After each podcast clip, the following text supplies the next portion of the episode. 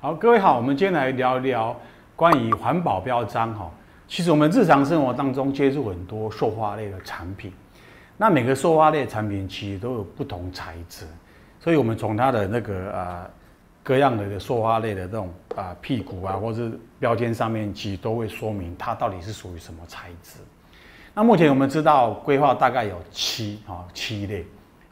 那其实这个这个标志的形成是来自于一九八八年，呃，美国太空总总署，我们俗称的 NASA，它呃跟美国塑胶工会共同去创造这样的标志，因为 NASA 本身它在航太工业里面需要有上千种的这种塑化产品，包太空啊、材料，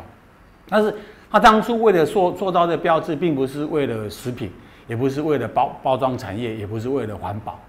而是自己航空产业需要这样子的一个一个采购上面的分类，或是一个这样的类别，所以就分类为七类。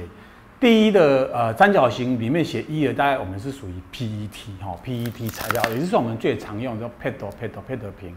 那二的部分叫 HDPE，就是属于高比较高密度的一种啊。啊，HDPE 哈，那第三呢是 PVC，也是啊很常用的。